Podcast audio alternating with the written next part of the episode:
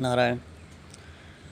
तो जैसे भक्ति मार्ग में नवधा भक्ति बताई गई है तो उसी तरह से योग मार्ग में ये चित्त वृत्तियों के निरोध के लिए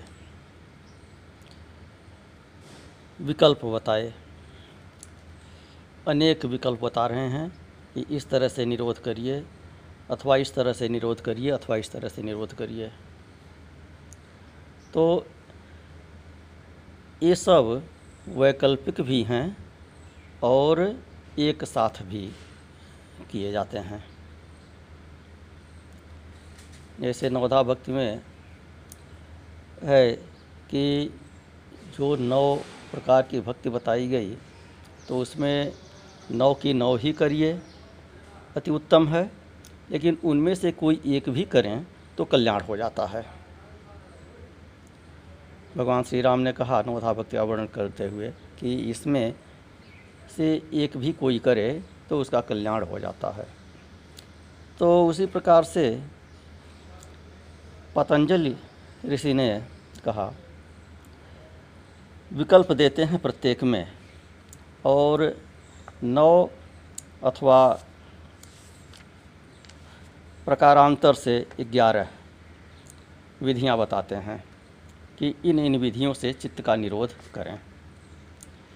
सबसे पहले बताए, अभ्यास वैराग्याभ्याम तन निरोध है। कि अभ्यास और वैराग्य से उसका निरोध होता है। ये सबसे पहले बताए, पहली चीज़। उसके बाद फिर श्रद्धा, वीर स्मृत, समाधि प्रज्ञापूर्वक इतरे, शाम। यह होता है।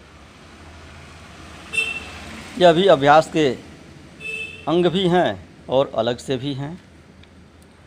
फिर बताए ईश्वर परिधानाद्वा कि अथवा ईश्वर की शरणागत से, ईश्वर में ध्यान केंद्रित करने से चित्तवृत्तियों का निरोध होता है। तो अभ्यास वैराग्य के साथ भी ईश्वर में ध्यान कर सकते हैं और ईश्वर का ध्यान करने से भी अभ्यास वैराग्य अपने आप होने लगता है, चित्तवृत्तियों का निरोध होने लगता है। फिर बताए, तत्प्रसिद्धार्थ में एक तत्वाभ्यास है। अंतराय इत्यादि की बातें बताए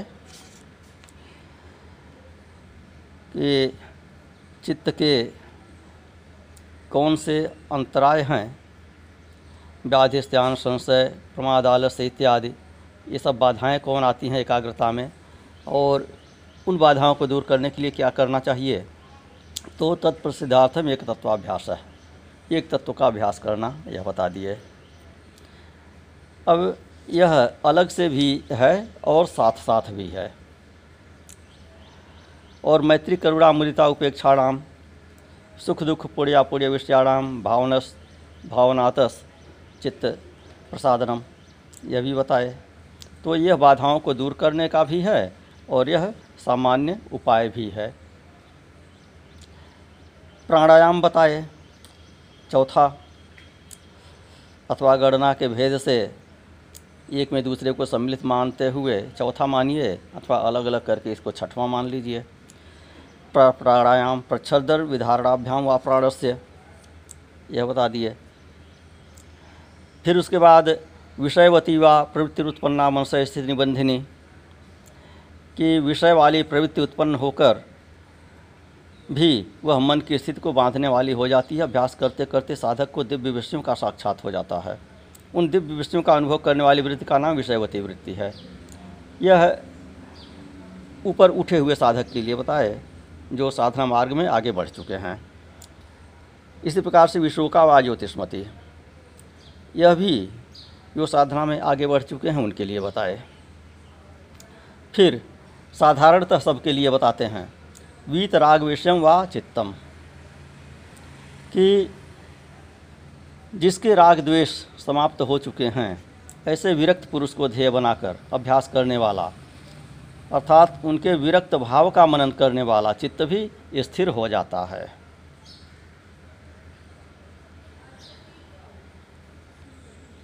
तो विरक्त पुरुष, यह आपके अपने गुरु हो सकते हैं, अथवा अन्य कोई महापुरुष भी हो सकते हैं जो आपके लिए आदर्श हों। जो विरक्त हों, उनका चिंतन मनन करिए, उनका ध्यान करिए, ईश्वर की तरह से, और उनके गुणों का ध्यान करिए, उससे भी चित्त स्थिर हो जाता है। फिर बताए कि स्वप्न निद्रा ज्ञान आलम्बनम वा, कि निद्रा और स्वप्न के ज्ञान का आलंबन करने से भी चित्त स्थिर हो जाता है। ऐसे स्वप्न कोई अलौकिक सुख अनुभव हुआ हो। अपने इष्ट देव का दर्शन इत्यादि हुआ हो तो उसको स्मरण करके उसका चिंतन करने से मन स्थिर हो सकता है। गाढ़ निद्रा में केवल चित्त की वृत्तियों के अभाव का ही ज्ञान रहता है। किसी भी पदार्थ की प्रतीत नहीं होती तो उसी प्रकार समस्त वृत्तियों का बाध करके, वृत्तियों के अभाव के ज्ञान का आलंबन करने से, अर्थात उसी को लक्ष्य बनाकर अभ्यास करने से भी अनायास ही चित्त स्थिर हो जाता है।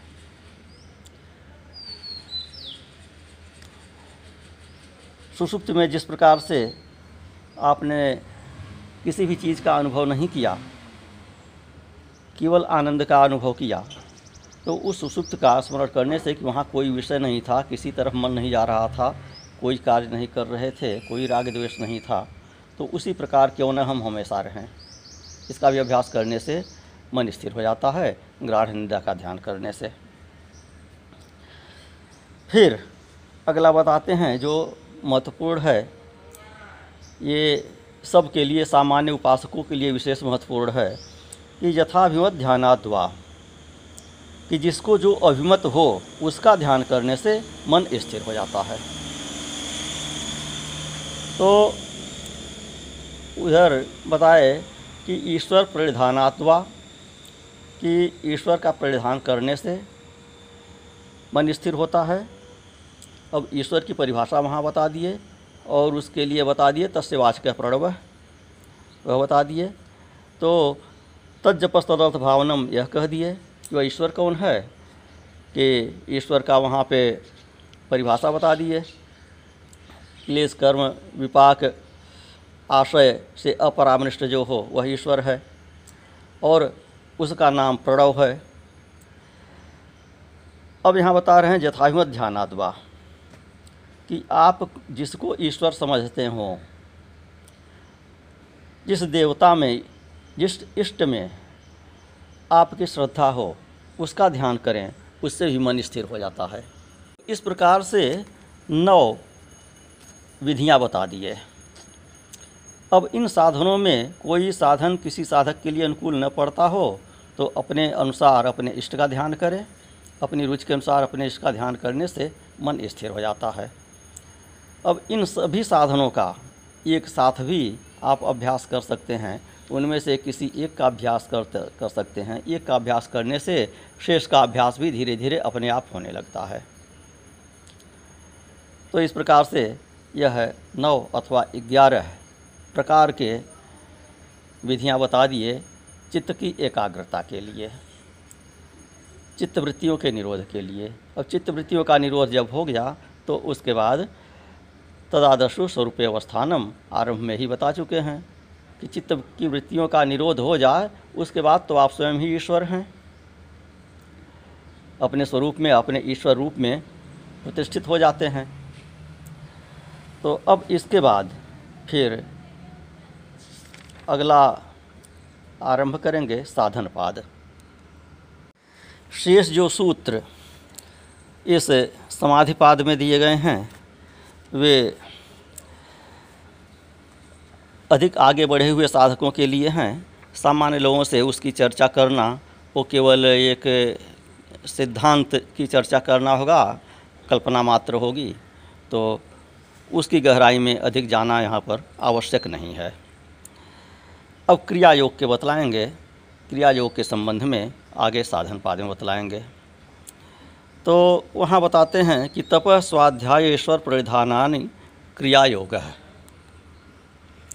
कि तप, स्वाध्याय और ईश्वर परिधान, यह तीनों क्रिया योग हैं।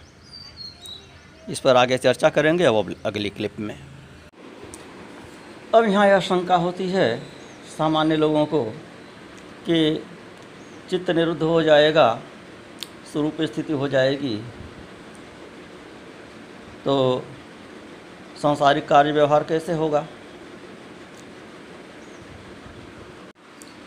सुषुप्ति का उदाहरण दिए कि स्वप्न और निद्रा का आलंबन करने से भी चित्त का निरोध होता है। तो जो स्वप्न और निद्रा का आलंबन कर लेंगे, सुषुप्त का ध्यान करेंगे और सुषुप्त जैसे स्थिति में रहने का अभ्यास करेंगे तो फिर संसार का कार्य व्यवहार कैसे होगा? यह प्रश्न खड़ा होता है। तो ऐसी बात नहीं है। भगवान श्री कृष्ण भगवद गीता में जैसा कहते हैं, न कर्मणा आरंभा न कर्म होते न च संन्यासनादेव सिद्धि समधिगछति कि मनुष्य न तो कर्मों की निष्कर्म, के न करने से निष्कर्मता को प्राप्त होता है, और कर्मों का न करना भी एक प्रकार का कर्म है। तो कर्म को न करने का अभ्यास तो बिल्कुल नहीं करना है। और कर्मों को त्यागने मात्र से स्वरूप स्थिति की प्राप्ति नहीं होती है। क्योंकि न ही कसी क्षण कर्म कृत कार्य अवश्य कर्म सर्व प्रकृति गुड़ई। कोई भी व्यक्ति एक भी क्षण बिना कर्म किए नहीं रह सकता है। जो प्रकृति से उत्पन्न गुणों के कारण परवश हुए से यह कर्म करता रहता है, इसे कर्म करना ही पड़ता है। प्रकृति त्रिगुणात्मिका है। यह त्रिगुणात्मक जो शरीर मिला हुआ है तो इससे त्रिगुणात्मक कर्म होते ही रहेंगे। तो कर्मेंद्रिया संजय में आस्ते मन शास्त्रन इंद्रियाथान मूढ़ात्मा मिथ्याचार चार सब उच्चते जो केवल इंद्रियों को विषयों से हटाकर, हठपूर्वक रोककर और मन से चिंतन करता रहता है। कर्मेंद्रियों को रोकता है, मन से चिंतन करता रहता है। तो वह मिथ्याचारी है दम्भी है, असंयमी है, उसे ऐसा कहा गया है। वो तो कहते हैं कि जस्तु इंद्रियाणी मनसा नियम में आ रहे होते अर्जुन कर्म इंद्रिय कर्म योग शक्ति विशेषते। कि जो मन से इंद्रियों को वश में करके अनासक्त हुआ कर्म इंद्रियों से कर्म का योग कर्म योग का आचरण करता रहता है, वही श्रेष्ठ है। तो इसलिए वहाँ कहते हैं नियतंग कुर कर्म तुम कर्म जायो है कर्म रह सिर्फ़ यात्रा भी चते प्रसिद्ध है कर्म है कि नियत कर्म को करते रहो। कर्म के न करने से अकर्मण्यता होगी। और शरीर की यात्रा तो बिना कर्म के वो नहीं हो सकती है। एक क्षण भी बिना कर्म किए नहीं रह सकते हो, और शरीर का निर्वाह बिना कर्म किए नहीं हो सकता है। तो यज्ञ अर्थात कर्मणों ने लोको कर्म बंधन तरधन कर्म कौंगते मुक्त संग समाचार है। जो कर्म करिए, वह यज्ञ के लिए करिए। आसक्ति रहित, निष्काम भाव से सब प्राणियों के कल्याणार्थ अथवा अपनी भोग निवृत्ति के लिए ईश्वर के निमित्त किए हुए कर्म के सिवा अन्य जो कर्म हैं, वे ही मनुष्य को बांधते हैं।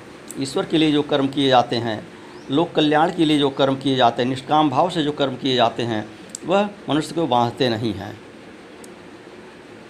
और फिर स्थित प्रज्ञता की बात वहाँ पे अर्जुन करता है, पूछता है भगवान से कि स्थित प्रज्ञ का भाषा समाधि सस स्थिति किम प्रभाषित किम आशीत ब्रजेत किम कि? समाधिस्थ प्रज्ञ सम के क्या लक्षण हैं? स्थित प्रज्ञ के क्या लक्षण स्थित प्रज्ञ कैसे बोलता है, कैसे बैठता है, कैसे चलता है?